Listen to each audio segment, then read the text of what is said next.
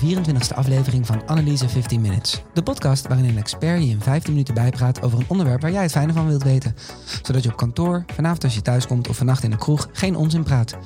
Ik ben je host Jerry Huinder en vandaag praat ik met Jan Hendrik Ravensloot, professor fysiologie aan de Universiteit van Amsterdam en we praten over verliefdheid. Welkom Jan Hendrik. Dankjewel.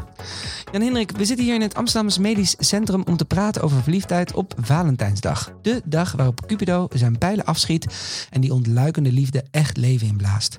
Door een bos bloemen, een mooi kaartje of in deze moderne tijden een schitterend appje of een geweldig liedje via TikTok. Reden genoeg om nou eens haarfijn uit te leggen wat dat precies is, verliefdheid. En mijn eerste vraag is dan altijd, waarom moet ik daarvoor bij jou zijn? Ik ben uh, fysioloog. Uh, dat betekent letterlijk uh, deskundige over de verrichtingen van het leven. En in mijn geval is dat het menselijk leven. Ik werk aan het, inderdaad, zoals je al zei, aan het Amsterdam Medisch Centrum. Ehm, en verliefd zijn en verliefdheid is een van de allerleukste menselijke verrichtingen die ik ken. Dus ik heb mij daar enorm in verdiept door daar heel veel wetenschappelijke literatuur over te lezen. Hey, wat is dan het domste dat je ooit hebt gehoord over verliefdheid? Uh, het domste wat ik ooit heb gehoord over verliefdheid is dat je uh, het als een soort druk kunt gebruiken om iedere keer weer je verliefdheidshigh op te zoeken. Uh, en dus dat je het gebruikt om ehm, jarenlang hoppend van de ene partner naar de andere partner die verliefdheidskick uh, uh, te willen voelen. Duidelijk. Wat gebeurt er nou in een menselijk lichaam als je verliefd wordt? Daarvoor zijn we hier vandaag. Um, wat er gebeurt is dat uh, in de verliefdheidsfase je lichaam in een hele bijzondere toestand wordt gebracht. En um, zoals met heel veel menselijke levensverrichtingen zijn de hersenen dan de eerste plaats waar je het moet zoeken. Um, in de verliefdheidsfase um, ben je enorm energiek. En die energie komt omdat uh, bepaalde hersensystemen um, in het brein die zich met energie en energievoorziening bezighouden, uh, in de zesde versnelling doorschakelen. Uh, en dat zijn stoffen zoals noradrenaline en fenylethylamine die bij verliefde mensen in verhoogde aanwezigheid in de hersenen is. Het effect daarvan is dat je bijna niet slaapt en is dat je eetlust weg is en dat je uh, enorm um, veel energie hebt. Uh, wat een ander systeem dat wordt aangezet is het systeem dat zich bezighoudt met um, die enorme fijne gevoelens als je dicht bij elkaar bent. De gelukzaligheid, um, het gevoel van enorm zelfvertrouwen. Um, je kunt de wereld aan en uh, dat heeft te maken met een derde stofje, dopamine. Uh, dopamine dat wordt uitgescheiden op tal van plekjes in de hersenen, maar bij verliefdheid is de nucleus accumbens een belangrijk stukje brein. Want als daar dopamine terechtkomt, dan krijg je al die fijne euforische gevoelens die ieder mens onmiddellijk herkent als je ook een, um, uh, als je verliefd bent geweest ooit in je leven. En ik denk dat ieder mens op een bepaald moment in zijn of haar leven um, verliefd is geweest. Um, er zijn nog een aantal flankerende stoffen die met name een rol gaan spelen of die of wiens effect na de verliefdheidsfase um, um, uh, uh, prominente effecten sorteren. Maar daar komen we dadelijk nog wel over te spreken. Oké, okay. um, eerst eens even terug naar, naar, die, naar die verschillende stoffen. Wat wekt die stoffen op? Ja, de, verlie nou, het, de verliefdheid. Het antwoord op die vraag is een Nobelprijs waard, denk ik. Want dan praat je over de kip en het ei. We weten het niet ergens in die hersenen wordt het besluit genomen uh, dat verliefdheid kan worden toegelaten. En dan gaat de trein rijden. Dan komt er een hele kettingreactie op gang. Maar wat nou die eerste stap nou is, ik denk dat als je dat uitvindt, dat je een Nobelprijs wint. En dat heeft te maken met menselijke motivatie, menselijk gedrag, menselijk bewustzijn. Uh, wat maakt dat ik nu mijn hand wil opsteken en waar begint die gedachte? We weten het gewoon niet. Ehm, de verliefdheid die duurt drie maanden tot drie jaar. Dat denken we. Er, er is nooit onderzoek naar gedaan, maar eh, het is mijn, eh, als, als ik de geschriften en de literatuur zo kijk en ik luister naar mensen in, eh, in panels, discussiefora en symposia, dan, dan is denk ik de samenvatting ergens tussen drie maanden en, en, en, drie jaar. Alhoewel één op de tien stellen, één op de tien, één op de twintig stellen kunnen die verliefdheid echt een, een, een, een, een ja, voor het leven vasthouden. Dus die hele belangrijke kenmerken in gedrag, emotie en cognitie, die blijven dan, die doven dan eigenlijk niet uit, alhoewel zowel in, in intensiteit minder worden.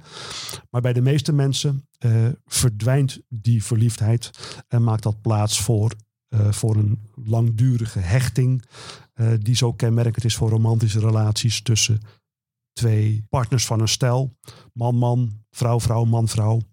Um, uh, die we allemaal zo goed kennen. Ja, precies. Maar die hebben niet meer die fysiolo fysiologische nee. reactie ook meer die je in het begin van een verliefdheid hebt. Nee.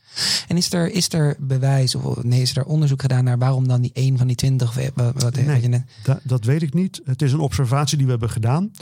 Uh, dus als we mensen onder een hersenscanner leggen en we laten ze kijken naar foto's van de partner waarop ze verliefd zijn geweest of nog steeds verliefd zijn, dan zal dus bij 1 tot de 10, 1 tot de 20 stellen, zullen de hersenen uh, opnieuw oplichten. In die nucleus accumbens zal er opnieuw activiteit zijn. De dopamine gaat daarheen.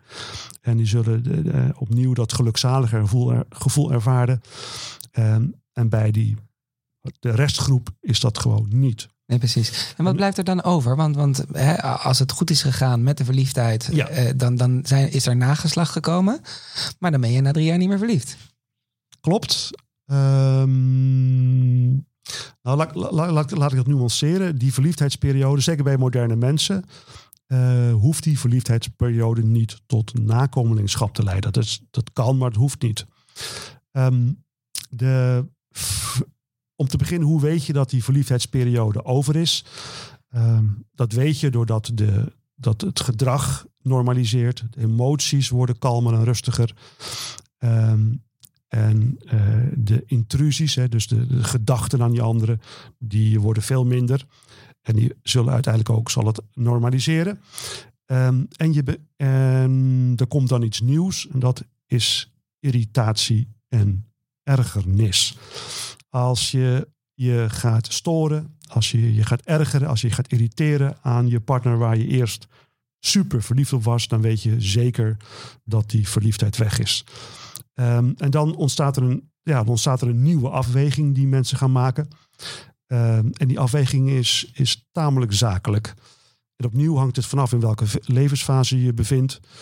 Um, maar als je dus een twintiger of dertiger neemt, die zal zich gaan afvragen: uh, ga ik met deze, uh, met deze partner uh, de kinderwens vervullen? weegt, wegen de irritaties op tegen de voordelen die je kan halen uit deze relatie.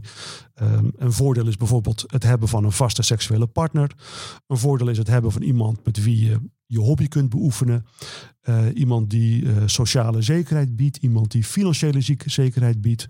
Enfin, ieder stel heeft zo zijn eigen particuliere afwegingen of de ergernis, irritaties um, en de zaken waar je aan stoort, die je niet leuk vindt aan je partner, of die opwegen tegen de voordelen die je eruit kunt halen. En dat op, in iedere levensfase en in iedere, in iedere stel is dat een andere afweging. Um, en soms leidt die afweging tot het stoppen van de relatie. En soms leidt die uh, tot het voortzetten van de relaties. Als dat laatste gebeurt, dan komen er wordt het effect van twee andere stoffen veel meer prominent. Die stoffen heten oxytocine en uh, vasopressine.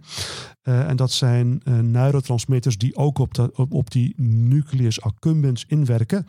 En als zij dat doen, dan geven zij een, een effect van het gevoel van um, ontspanning, geborgenheid, tevredenheid, een gevoel van rust, een gevoel van uh, behagen, behagelijkheid. Uh, en die stoffen komen vrij bij de geur, de aanblik van de partner op wie je ooit dus verliefd bent geweest. En die geur, die aanblik, die aanwezigheid, de knuffel, het handvasthouden, de nabijheid. eh, die roept dus al die hele prettige, ontspannen eh, eh, gevoel van ja, geborgenheid op. eh, die mensen in de regel heel erg kunnen waarderen, die gevoelens. En dat is een belangrijke eh hechtcement in die relatie. eh, want die gevoelens kunnen de, de, gev- de gevoelen van ergernis en irritatie het hoofd bieden. Ehm, natuurlijk wil je wel je partner wel eens achter het behang stoppen. Maar op andere momenten is het effect dat die fysieke nabijheid van die ander op je heeft zo, zo positief, zo fijn. eh, en voel je je zo goed en zo veilig dat je, eh, dat, dat opweegt tegen de, de, ook wel tegen de malheur die eh, iedere relatie met zich meebrengt. Om, om ervoor te zorgen dat het nog lang en gelukkig wordt. Ja, nou, vanuit evolutionair perspectief, om ervoor te zorgen dat je bij elkaar blijft, om je nageslacht dat je zou willen grootbrengen, om, om dat goed te beschermen. Eh, het, na, het nageslacht, nakomelingen, mensen, baby's, mensen, kinderen zijn tamelijk kwetsbaar. Eh, en die hebben een, eh, een ouderstel nodig om hun door de eerste 15, de eerste tot 20 jaar te leiden. En dat is denk ik vanuit, vanuit, vanuit evolutionair perspectief ook de reden dat die systemen zo zijn doorontwikkeld. Dat je bij elkaar blijft om, om je nageslacht te beschermen. Maar zoals ik al zei, ehm, eh, mensen zijn, of althans, eh, mensen, eh, mensen kunnen heel oud worden. Ehm, en deze systemen zijn niet gebouwd voor, denk ik, 80 jaar relatie of ehm, 50 jaar relatie. En het kan ook zijn ook dat dit systeem uiteindelijk uitdooft. Ehm, en ik, ik, ik, ik benadruk dat omdat scheiding, het uit elkaar gaan van relaties, nadat ze na een langdurige, na een langdurig samen zijn, dat dat niet zeldzaam is. Eén Eén op de drie eh, huwelijken strand. Ehm, en zo'n soortgelijk getal zal ook wel gelden voor eh, langdurige romantische relaties die niet met een juridische, eh, die niet juridisch zijn bezegeld. Ehm, en dat zou best kunnen dat het effect van deze stofjes ehm, uiteindelijk ook verloren gaat en ermee stopt. Ehm, en dat zou best een reden kunnen zijn dat, eh, dat een belangrijke eh, moleculaire basis onder een relatie wegvalt, waarnaar de, waarnaar de stap naar een scheiding eerder gemaakt is. Precies, de fysiologie die ervoor zorgt dat na Ja. 20 jaar, als de kinderen volwassen zijn, eigenlijk alle stofjes zijn uitgewerkt. Waardoor je Ja, misschien, misschien, misschien maar. het is zijn. fascinerend dat, eh, dat mannen die voor deze stofjes, oxytocine en vasopressine, eh, een receptor hebben die niet zo actief is als bij andere mannen. En die zijn er. Dus die, die, eh, het is een slot, een sleutel en een slotconstructie. Eh, dus die stofjes passen als een sleutel op een slot. En dat slot zit op hersencellen. En die hersencellen veroorzaken dan bepaalde gevoelens en gedrag. En soms past die sleutel niet zo goed op dat slot. En is het effect op de hersenen ook anders. En deze mannen, geloof het of niet, die hebben, zijn veel minder vaak getrouwd. En die maken veel meer ruzie met hun partners. Dus het, deze stoffen spelen wel degelijk een rol in de gehechtheid tussen de partners van een stel. Ik, het fascineert mij mateloos. Het is eh, zeker, zeker zeer fas- fascinerend. Ehm, tot slot, als ik vanavond in de kroeg echt slim wil overkomen, wat moet ik dan zeggen? Ehm, wat je dan moet zeggen is, denk ik, eh, geniet van de verliefdheid zolang het duurt. Het is de, een van de meest prettige toestanden waarin je lijf en je leden en je hersenen kan verkeren.